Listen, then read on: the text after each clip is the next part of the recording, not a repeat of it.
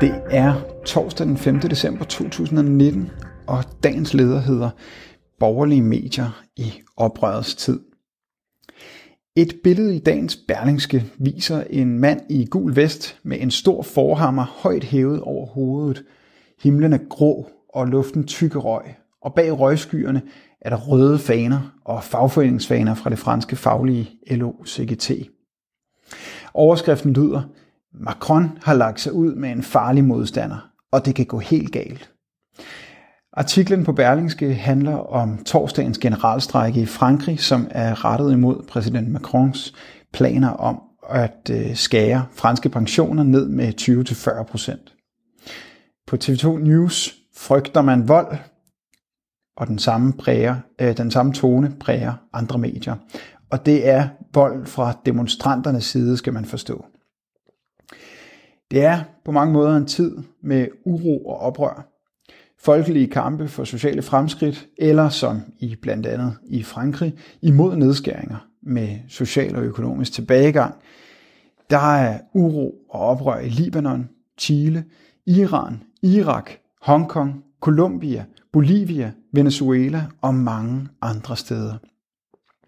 Men den, som følger mediernes dækning af protesterne verden over, vil bemærke, at der er noget, som ikke stemmer. Demonstranter i Venezuela og Hongkong, de kaldes for fredelige demokratiaktivister, selvom de brænder politiske modstanderens øh, huse af, er fortalere for imperialistisk intervention og støtter fascistiske statskup. Men når for eksempel Chiles folk gør oprør mod en højre regering, som støttes af USA, så lyder det anderledes.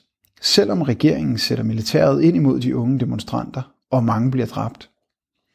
Hvis vi husker tilbage til dagene efter 20. oktober i Bolivia, da højrekræfter demonstrerede mod den venstreorienterede præsident Evo Morales, så talte medierne dengang om et folkeligt og fredeligt oprør mod en autoritær præsident. Så kom højrekuppet den 10. november, og når så fattige mennesker marcherer mod hovedstaden, handler det om voldelige protester, selvom volden opstod, da militær og politi stoppede demonstrationen. Kort sagt, hvis du demonstrerer imod regeringer, der tror de store monopoler eller USA's magt, så er det godt, og du får mediernes sympati.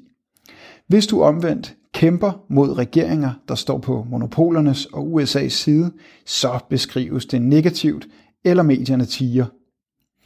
Det er oprørets tid mange steder i verden, og der findes alt mulig god grund til at gøre oprør. Også i det råkapitalistiske Hongkong eller imod det religiøse styre i Iran. Men hvis et folkeligt oprør lader sig udnytte af imperialismen og reaktionære kræfter, så vil det mislykkes og risikere at ødelægge mulighederne for en virkelig progressiv forandring for den brede befolkning. Se bare på Libyen og Syrien. God kamp til Chiles oprindelige folk og studerende imod højre regeringens angreb og for en demokratisk forfatning. God kamp mod kup og kupforsøg i Bolivia og Venezuela. God kamp til franskmændene mod Macrons angreb på arbejdernes pensioner. Du har lyttet til dagens leder fra Arbejderen.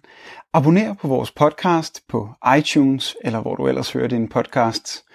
Du kan også klikke ind på arbejderen.dk for meget mere journalistisk indhold. Du er også velkommen til at følge Arbejderen på Facebook, Instagram eller Twitter, samt tilmelde dig Arbejderens daglige opdatering på Messenger. Vil du i kontakt med Arbejderens redaktion, kan det ske ved at sende en mail til redaktion Tak fordi du lyttede med.